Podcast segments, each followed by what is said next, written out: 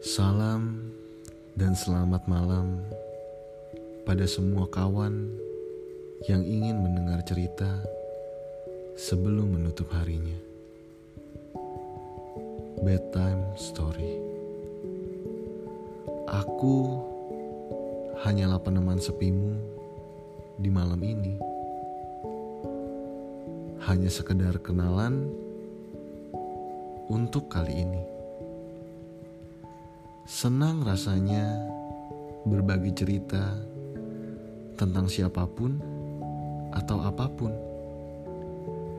Ingin rasanya membagikan cerita yang ingin didengar. Karena mungkin sebuah cerita bisa mengubah segalanya. Siapakah aku ini? menganggap aku hanya seorang penyair tanpa nama yang mungkin nanti akan banyak yang bertanya siapa aku sebenarnya. Salam teman ceritamu sebelum terlalat.